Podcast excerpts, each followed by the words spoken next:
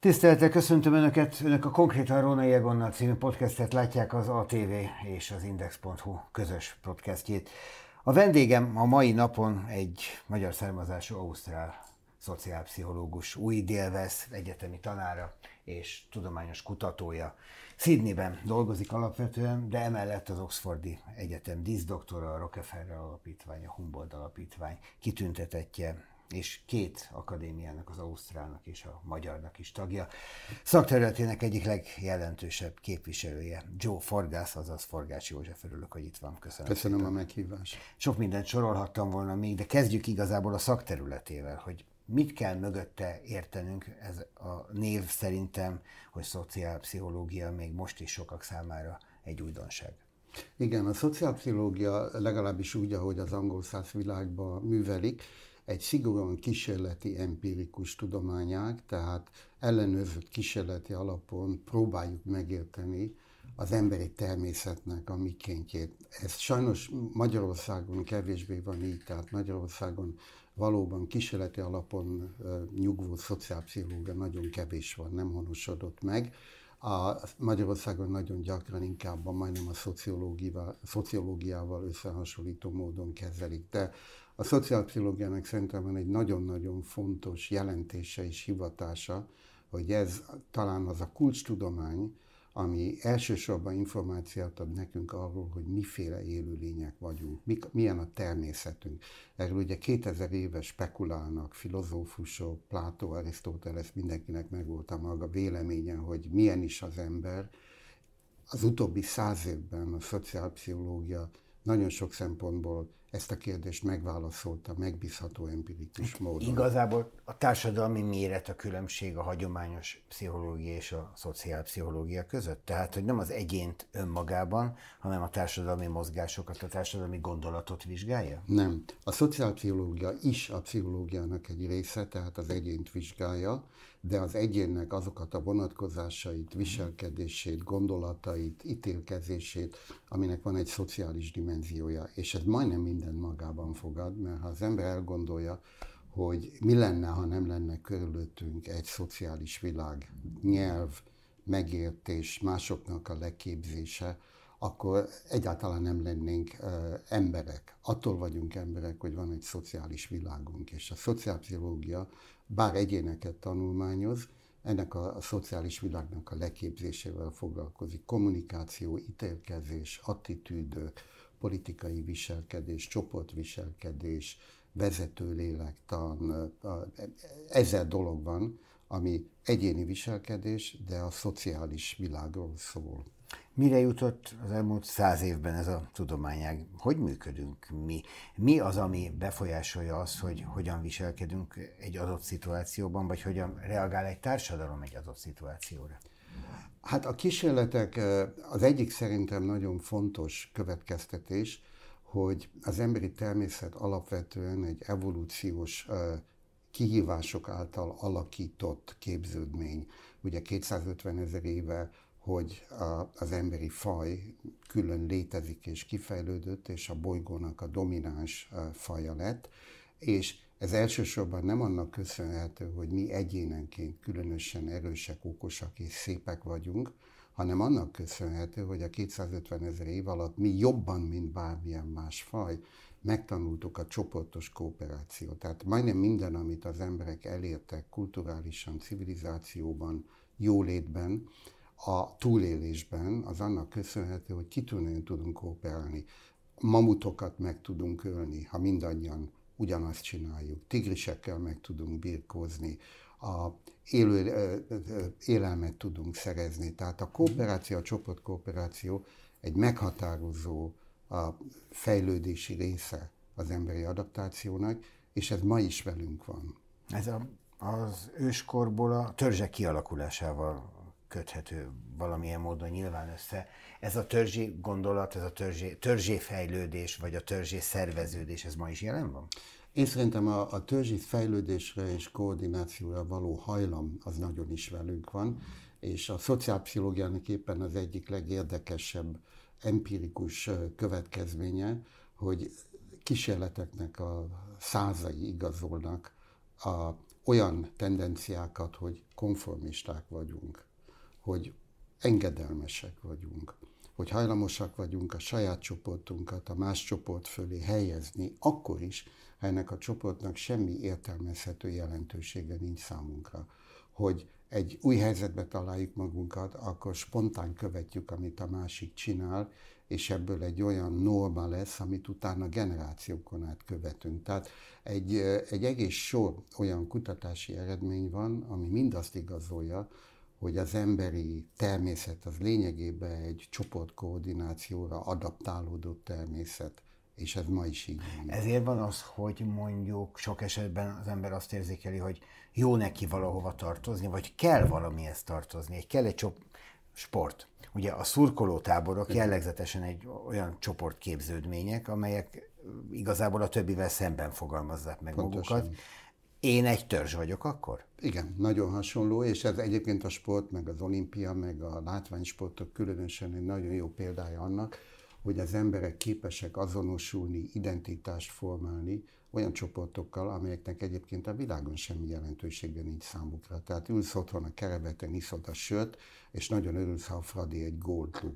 Ez egy abszurdum. Ráadásul még, aki azt tudta, az még csak nem is magyar és te mégis úgy érzed, hogy neked az, ez ad valamiféle büszkeséget, jólétet, ha ezt az ember végig gondolja, ez egy abszolút helyzet. Ugye te neked semmivel nem lett jobb attól, hogy a Fradi nyere, vagy nem nyere. De jobb lett, mert aznap este, ha én Fradi szurkoló vagyok, én boldog vagyok. De mitől? Győztünk, mi együtt. Ugye a, Igen, a, az olimpia a... is erről szól, ahogy mondod, mi, amikor egy magyar sportoló a dobogó tetején áll, akkor mi magyarok győztünk. Igen, de ez egy abszurditás, ha végig gondolod, mert tulajdonképp semmi közöd az egészhez nem ismered azokat, akik győztek, semmi közöd az olimpiai mozgalomhoz. Semmit nem te tettem egy, hozzá az ő sikeréhez. Te egy cirkuszban ülsz és nézed, és képes vagy, ugye ez a megdöbbentő, az ember nem lép ki ebből, hogy képes vagy ezzel a látványjal úgy azonosulni, mint hogy ez neked valamit jelentene. Ez a törzsi beidegződés. Egyébként millió ilyen helyen, nem csak a sportban, a fogyasztási szokásokban, az emberek meghatározzák magukat egy törzsi referenciával. Hát még az is, hogy kinek milyen telefonja van. Például, az is hitbeli kérdés. Igen. És akkor itt jutunk el mondjuk a politikához is,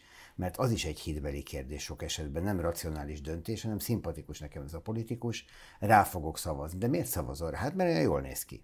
Mondjuk. E, igen, de általában ennél több van mögötte. Tehát a, az embereknek van egy kialakult világképe, egy viszonylag koherens reprezentációja. Ahhoz ők ragaszkodnak is?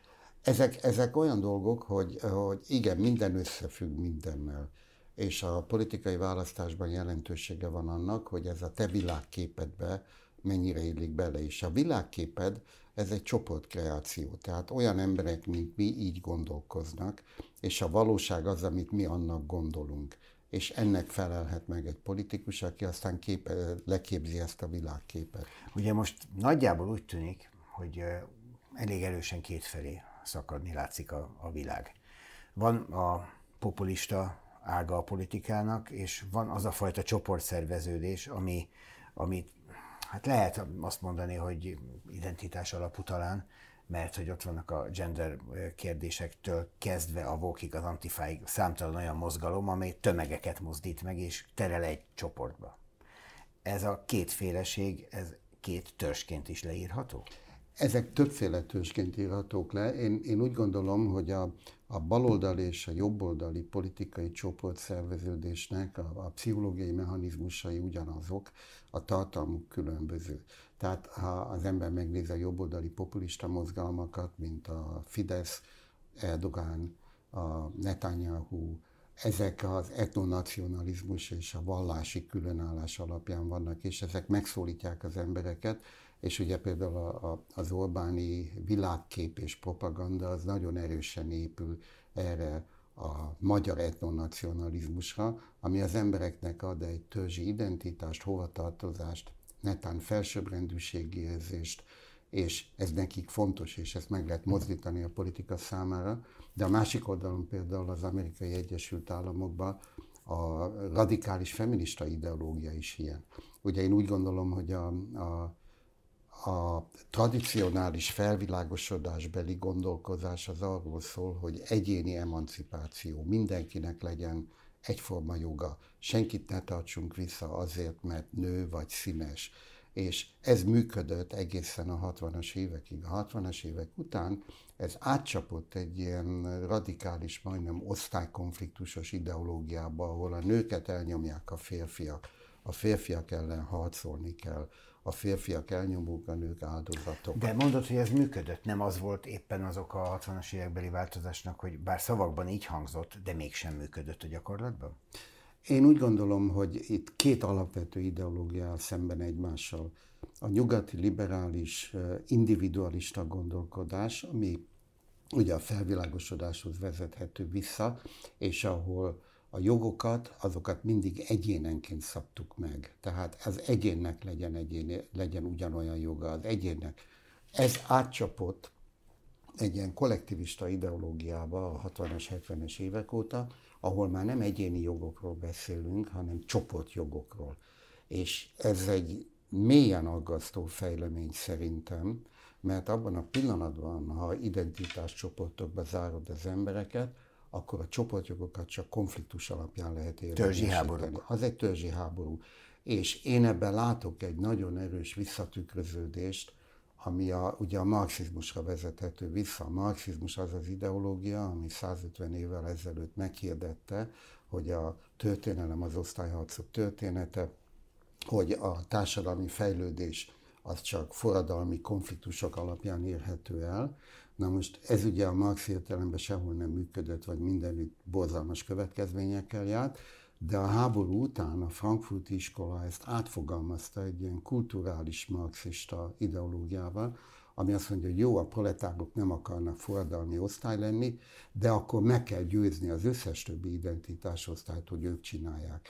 És erre megvolt a program, ugye Marcuse és Horkheimer, ezek a a frankfurti iskolához tartozó gondolkodók, ezek kifejezetten azt a programot állították föl, hogy nekünk az a dolgunk, hogy a nyugati elvetendő liberális demokráciáknak az intézményeit elfoglaljuk, és ezek által megváltoztatjuk az emberek. De ezt a folyamatot látod most? Én ezt a folyamatot látom most. Én úgy gondolom, hogy például, ami az Egyesült Államokban és más angol országokban történik, hogy egyetemi professzorokat kirúgnak, meg egy olyan szót használ, amit nem szabadna. Ugye egy olyan társadalomban, ahol a szólásszabadság egy alapérték volt, vagy nem mernek meg, én nekem is van ilyen számtalan tapasztalatom konferenciákon, hogy egyszerűen nem mernek megszólalni, mert ha valaki kipécézi őket, akkor két nap alatt három ezeren fognak a Twitteren beírni, hogy ki kell rúgni, mert megsértette az érzéseimet. Tehát ez, ez a törzsi alapú, identitás alapú ellenségeskedés, ez a felső, egyébként nem csak a, a egyetemeken, egyetem, Ausztráliában tegnap olvastam egy cikket erről, hogy a legnagyobb bányavállalkozása, BHP Billiton, ez a világ egyik legnagyobb bányacége, néhány évvel ezelőtt kihirdette, hogy ezután 50%-ban lesznek női alkalmazottai az egyenjogúság nevében. Azóta rendszeresen rúgnak ki férfiakat, és adnak helyet nőknek, azon, akik férfiakat, akik már régebben ott vannak, jobban teljesítenek, jobban képzettek, a jobban képzettek arra, hogy vezető állásban legyenek, mert ezt az 50%-ot el kell Ezt hívjuk női kvótának. Ezt hívjuk női kvótának, de ennek az az ára, hogy hihetetlen igazságtalanságokat követnek el a férfiakkal szemben. Tehát megakadályozzák a, a, az alkalmazásukat, az előrelépésüket. Na most ez pontosan jellemzője annak a fajta törzsi ideológiának, ami ugye nyugaton nagyon elterjedté vált. És ez egy jó példája annak, hogy itt van egy nagy cég, több tízezer embert foglalkoztat, és az alkalmazottaiknak a felével tudatosan igazságtalanul bánik a társadalmi igazságosság nevében.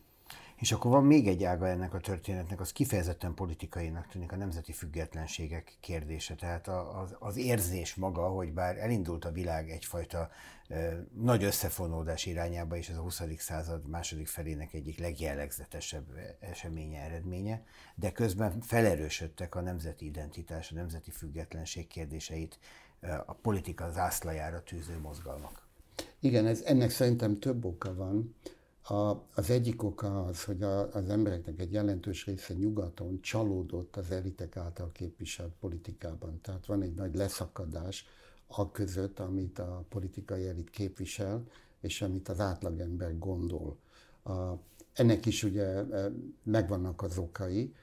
Az egyik kollégám éppen most egy konferencián voltam, az, az kimutatta, hogy például az Egyesült Államokban, ha megnézzük az amerikaiaknak a politikai orientációját, 5% a jobb és a bal oldalon extrém, még egy 10% az világosan jobb vagy baloldal, és mindenki más középen van.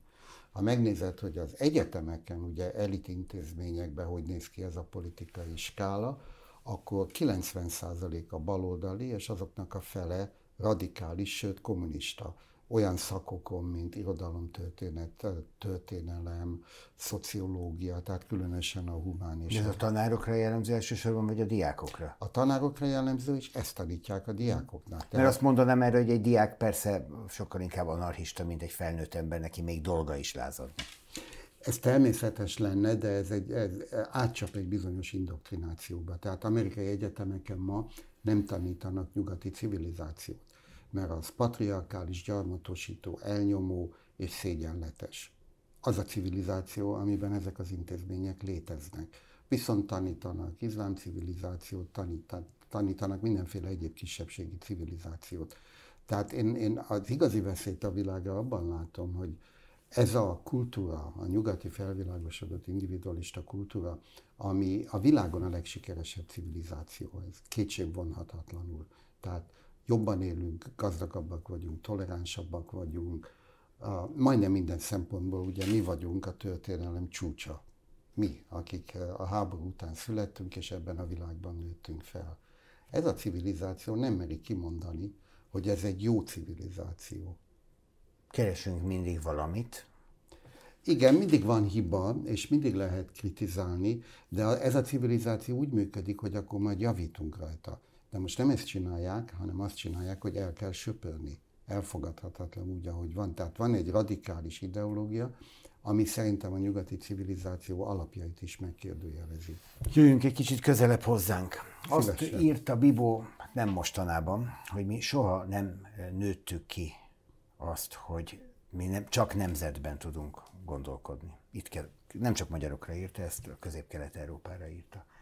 Hát ez most sokkal jobban megmutatkozik nálunk, mint a környező országokban, bár ott is van nacionalizmus bőségesen. Igen, e, Magyarországnak vannak speciális történelmi lélektani adottságai, amik nagyon sok mindent megmagyaráznak. Ugye úgy kezdené az ember, hogy az elmúlt 500 év történelme az kudarcos történelem volt. Vesztett háborúk, vesztett forradalmak, e, idegen e, elnyomás, és így tovább. Tehát 500 éve tulajdonképpen semmi jó nem történt. Ebből mi nem azt a következtetést vontuk le, hogy másképp kell lenni, hanem azt a következtetést vontuk le, hogy áldozatok vagyunk, összeesküdnek ellenük, minden a másik hibája. Ezt eh, László János kollégám meghalt, szociálpszichológus Pécset, nagyon szépen demonstrálta ilyen szöveganalízises kutatásokkal, hogy a magyar történelmi regények, a magyar történelmi eh, tankönyvek, ahogy az emberek beszélnek, azokat átítatja ez az áldozatmentalitás, önsajnálat, mások hibáztatása, és egy bizonyos nácizmus, hogy ennek ellenére mi vagyunk itt a legnagyobb nép. És hát mint csak... a himnuszunk, balsors, akit régen Pontosan. De mi himnusz... még itt vagyunk most is. Igen. A Csepeli Gyuri ugyancsak szociálpszichológus nagyon szépen kianalizálta a himnusz és más népek himnusz szövegeit, és kimutatta, hogy a többi népeknél ott arról van szó, hogy dicsőség, jövő, gazdagság, minden szép lesz, a magyar himnusz pedig egy ilyen siralom, hogy sajnáljon már meg valaki, már nem bírjuk tovább. Szóval... De most is tele vagyunk képzett és Persze. valódi ellenségekkel, ezt mindenki maga ítéli meg a hovatartozása alapján, de itt Sorostól kezdve az Európai Unióig mindenki szembe jön velünk, állandóan szembe jön valaki Szerintem velünk. A migránsok is mind ellenünk jönnek. Szerintem senki nem törődik velünk nagyon, ugye a világon először is a tényeket kell nézni, ugye Magyarország egy nagyon jelentéktelen ország, az EU gazdaságának egy százalékát adja, a világgazdaságnak 0,2 százalékát. Nincs jelentősége, senkit nem érdekel Magyarország különösebben, és senkinek sem érdekel, hogy összeesüljön ellenünk. Ez egy ilyen paranoiás képzet, ahogy a Bibó is leírta. Ő, ő használta azt a kifejezést, hogy ez egy politikai hisztéria, amiben az emberek élnek. És persze a, ezt ki lehet használni, a Orbáni propaganda ezt nagyon ügyesen megteszi, tehát rájátszik a kisebb rendűségi érzésre, a félelemre, a nácizmusra, a tehetetlenségre, és ebből politikai tőkét kovácsol. Csak hogy ezt nagyon egyszerű egy bélyeggel, mint populizmus elintézni, miközben a populizmusnak is számtalan ága van a világban, az sem arról szól csak, hogy ez ilyen és kész. De arra a populizmusra, ami az emberek igényeit ki akarja szolgálni, valódi igény is mutatkozik. Tehát nem csak arról van szó, hogy felkelti az igényt a politika, hanem arról is van szó, hogy megértett minket a politika, mi mit akarunk tőle. És nagyon sokan tényleg ezt akarják tőle. Én szerintem a populizmusnak is több ága van. A, az Orbáni populizmus az azért érdekes, mert ugye a, tipikusan a populizmus az az elitek ellen irányul a nép nevében. Magyarországon a populizmus elitet képez. az elitet képviseli, tehát az elit gondolkodását és a nép kiszolgálja ezt. De például a Trumpi populizmus az Egyesült Államokban az egy valóban egy spontán reakció, mert ott viszonylag széles néprétegek nagyon mellőzve érzik magukat gazdaságilag, politikailag, pszichológiailag, és a Trump ezt az elégedetlenséget megnyer, megnyergeli.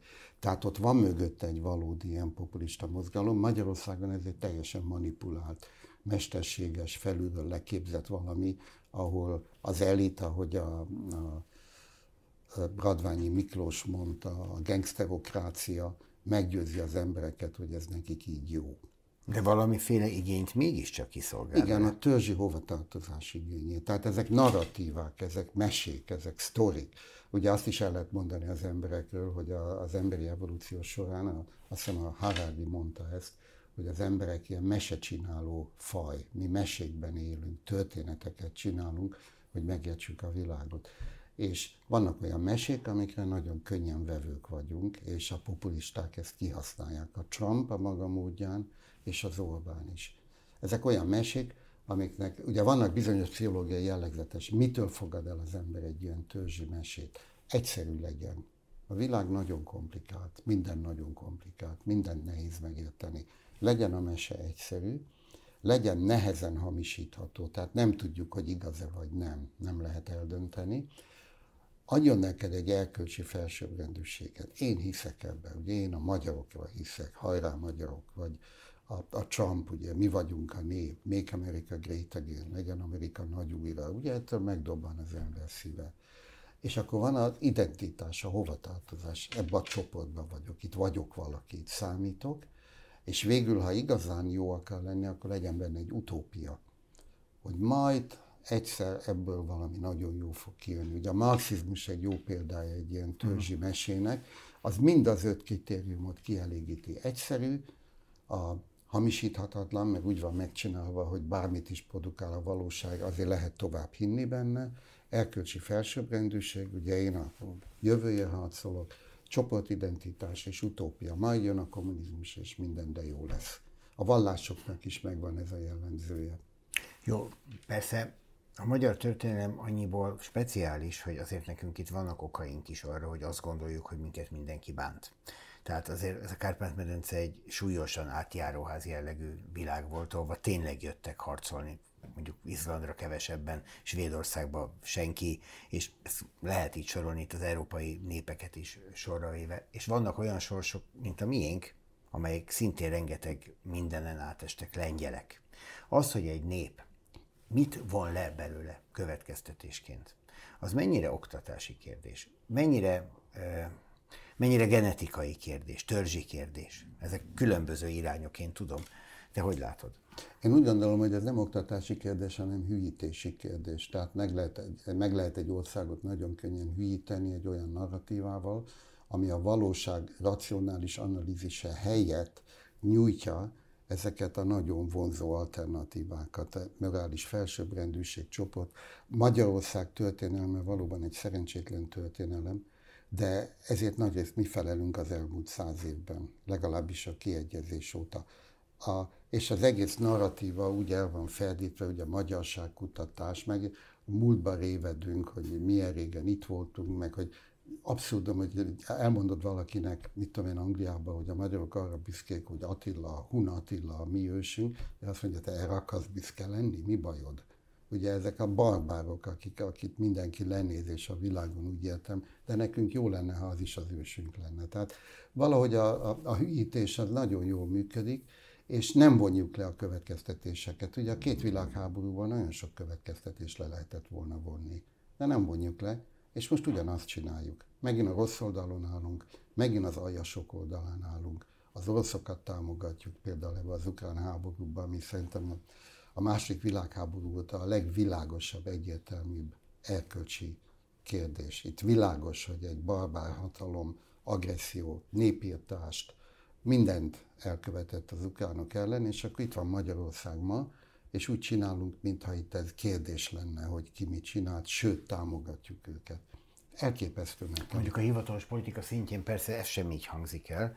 Ezek a, a mozgásokból, a cselekvésekből levonható következtetések, mert hát a hivatalos politika azt mondja, hogy Oroszország agresszor, Ukrajnának pedig eh, nem szállítunk, ne szállítsunk fegyvert, hogy véget érjen a háború. Béke, ugye, ez hangzik el mindig. Mert ez olyan átlátszó ostobaság, hogy nem is tudom, hogy érdemes-e kommentálni. Ugye, ha egy megszállt országból azt mondjuk, hogy most kössön békét és adja fel a, a területét, az nem béke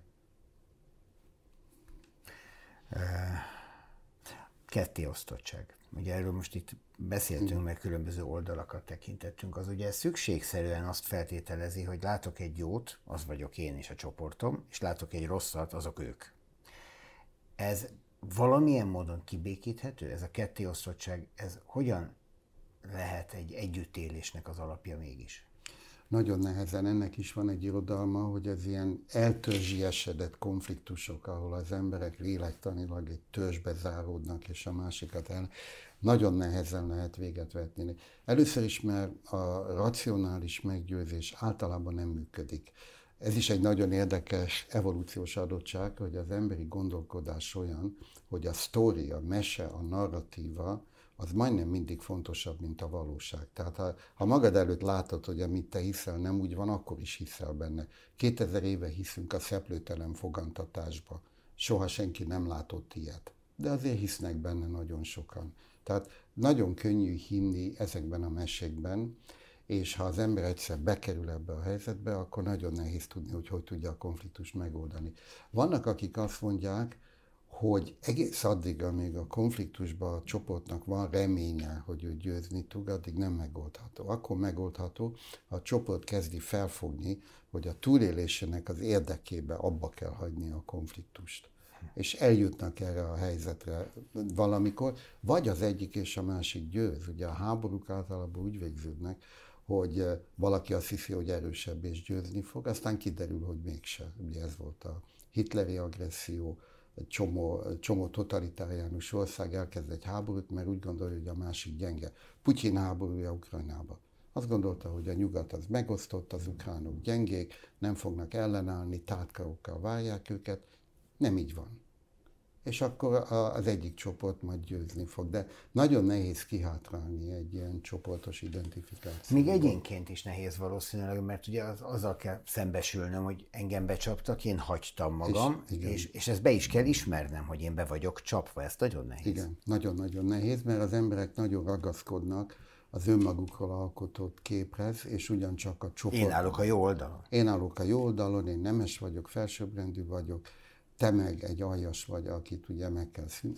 Tehát igen, nagyon könnyű eljutni oda, hogy a másik ember, a, amit ő képvisel, azzal nem tudok vitatkozni.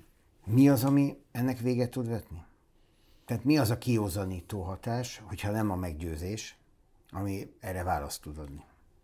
Hát általában az van, hogy a valóság győz. Tehát az igazság az, hogy az emberek mesevilágokban élnek, törzsi narratívákban élik az életüket, de ettől függetlenül kint van egy valóság. És a valóság az előbb-utóbb felülkerekedik. Ugye vegyük Magyarországot, van itt egy narratíva, hogy mi csodálatos gazdaságunk van, és csodálatosan fejlődünk. A valóság nem ez, a valóság az ellenkezője.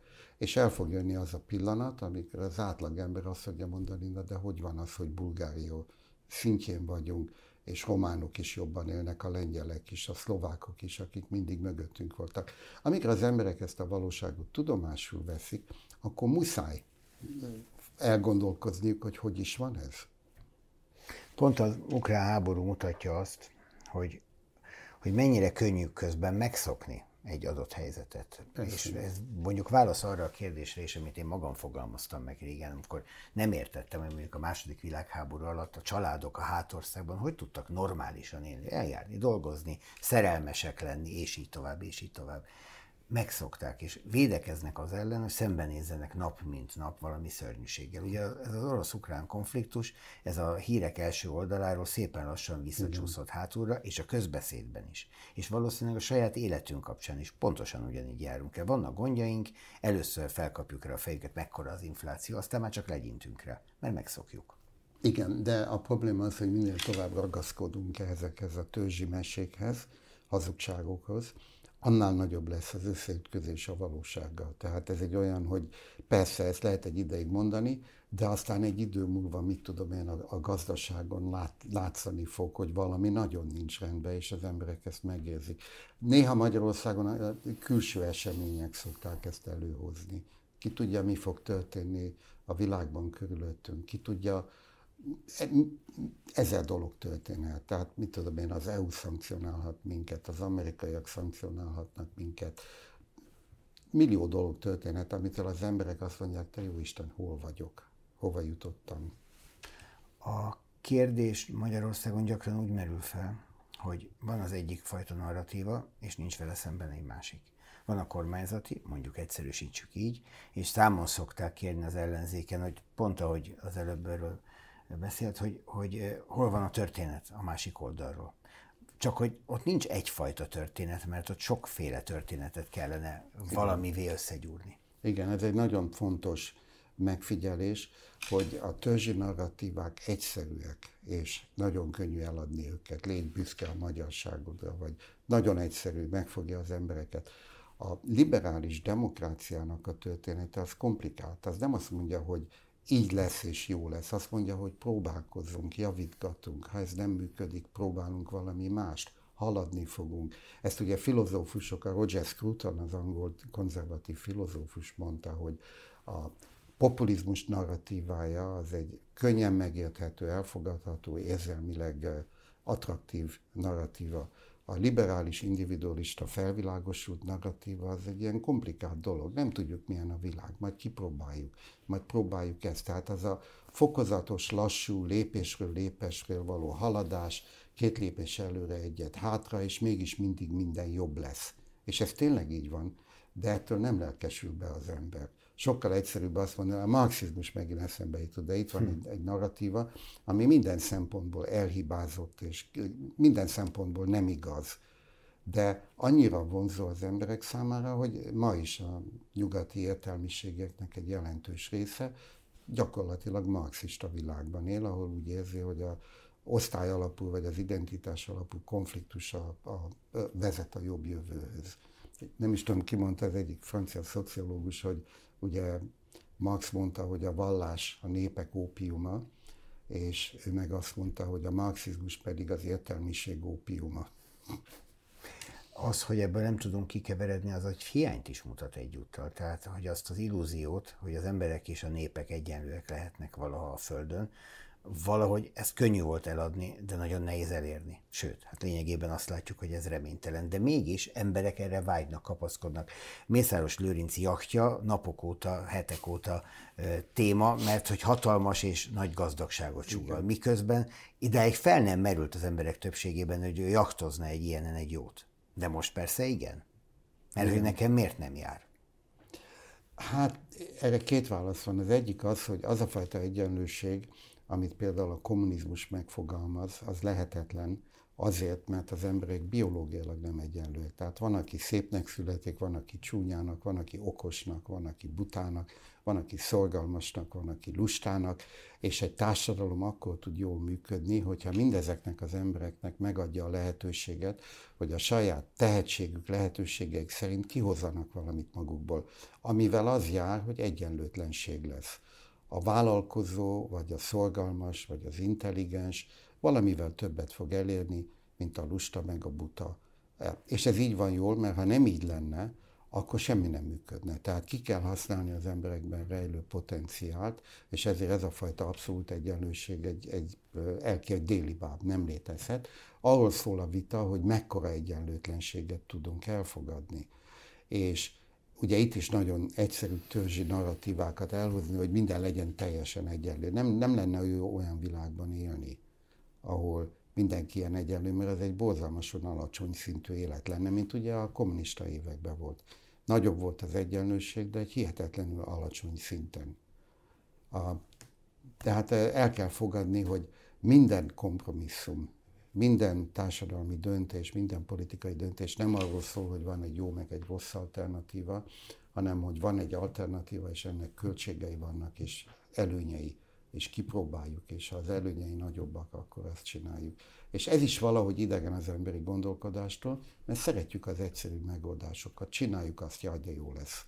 Ahelyett, hogy azt mondanák, csináljuk azt, lesz belőle jó is, de lesz belőle rossz is. És majd meglátjuk. A szociálpszichológia ad választ, vagy maga a történelem és a szociálpszichológia így együtt, arra, hogy milyen kifutása lehet ennek a nem csak Magyarországra jellemző megosztottságnak, ami talán ilyen éles, ennyire látható, mert hogy a kommunikációs eszközök is nagyon megváltoztak, sosem volt a történelem során. Igen, az biztos, hogy a, az információs technológia fejlődése nagyon nagy lökést adott ennek a fragmentációnak, hogy az emberek egyre inkább, egyre kisebb, egyre virtuálisabb csoportokba találják meg az identitásukat. A, és ez egy nagy probléma, ugye minden technológiai fejlődés hoz magával előre nem látott következményeket. A könyvnyomtatás is megváltoztatta a világot, mikor az emberek elkezdték a Bibliát olvasni, és azt gondolták, hogy majd én ebből valami értelmet teszek. A dolog kimenetele ugye nagyon nehéz, jövendőlni nagyon nehéz. Kétféle gondolkodás van itt. Az egyik az, hogy a, a liberális demokráciák már túléltek hatalmas kihívásokat, ugye a fasizmust, a kommunizmust, a hidegháborút, a, tehát van bennük egy rejtett erő, mert adaptálódnak és közelebb állnak a valósághoz.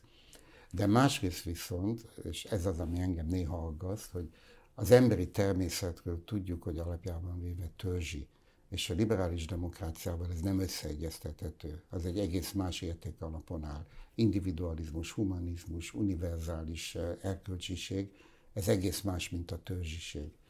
És ami engem aggaszt igazán, az az, hogy a legfejlettebb kapitalista országokban is lehet látni a törzsiségnek az előretörését. Tehát az, hogy Magyarországon egy eh, viszonylag autokratikus, diktatórikus, nem demokratikus rendszer van, az nem fogja a világot megdönteni. De ha az amerikai Egyesült Államok elfelejti, hogy mik az alapértékei, az nagy baj lesz. És ennek a kimenetelét nem látom, de nem vagyok teljesen pessimista. Joe Forgász, Forgács József, köszönöm szépen. Köszönöm szépen. Önöknek pedig köszönöm a figyelmet, ez volt a konkrétan Róna Egonnal mostani adása. Várom Önöket legközelebb is, viszontlátásra.